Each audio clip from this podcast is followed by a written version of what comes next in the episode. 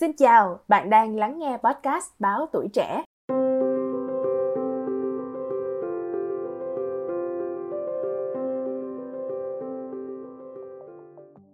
Cho dù đó là Scarlett Johansson trong Her hay cô gái dễ thương trong Blade Runner 2049, thì khi nghĩ về trí tuệ nhân tạo, chúng ta thường tưởng tượng nó sẽ chiếm lấy thế giới hoặc trở thành bạn gái cho những anh chàng cô đơn nhưng có thực sự là công nghệ sẽ phát triển đến mức đó không?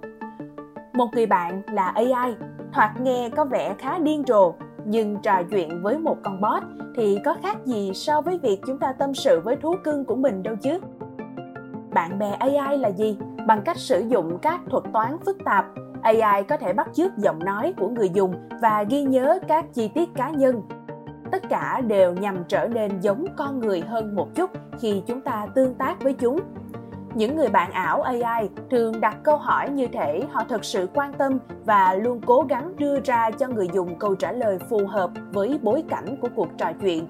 Điều này được đánh giá cao do đôi khi trò chuyện cùng với người thật thì câu trả lời từ họ lại không mấy thỏa đáng lấy ví dụ như replica, một bot chat được cá nhân hóa bằng cách tái tạo các mẫu văn bản và tính cách của người dùng đã tạo ra nó, gần giống như một người bạn thân nhất. Người dùng có thể chọn đặt tên cho người bạn ảo của mình.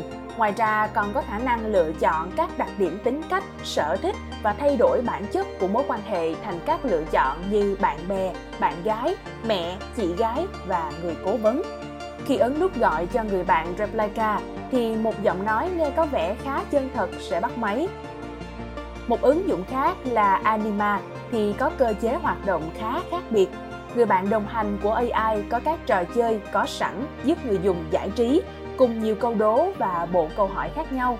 Còn Cleverbot thì hoạt động như một người bạn nhanh trí, luôn đưa ra những câu trả lời thông minh.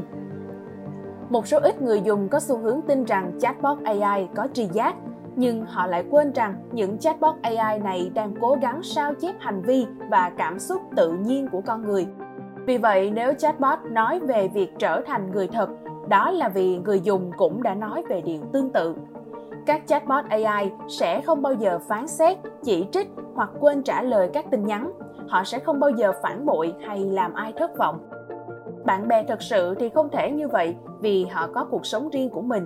Và trong khi những người bạn AI không ngừng học hỏi, hầu hết con người sẽ ngừng thu thập thông tin mới từ khoảng 35 tuổi. Nhưng điều này không có nghĩa là những người bạn đồng hành của AI không hữu ích hoặc không giải trí. Một số nghiên cứu chỉ ra rằng chúng có tiềm năng trở thành một công cụ trị liệu.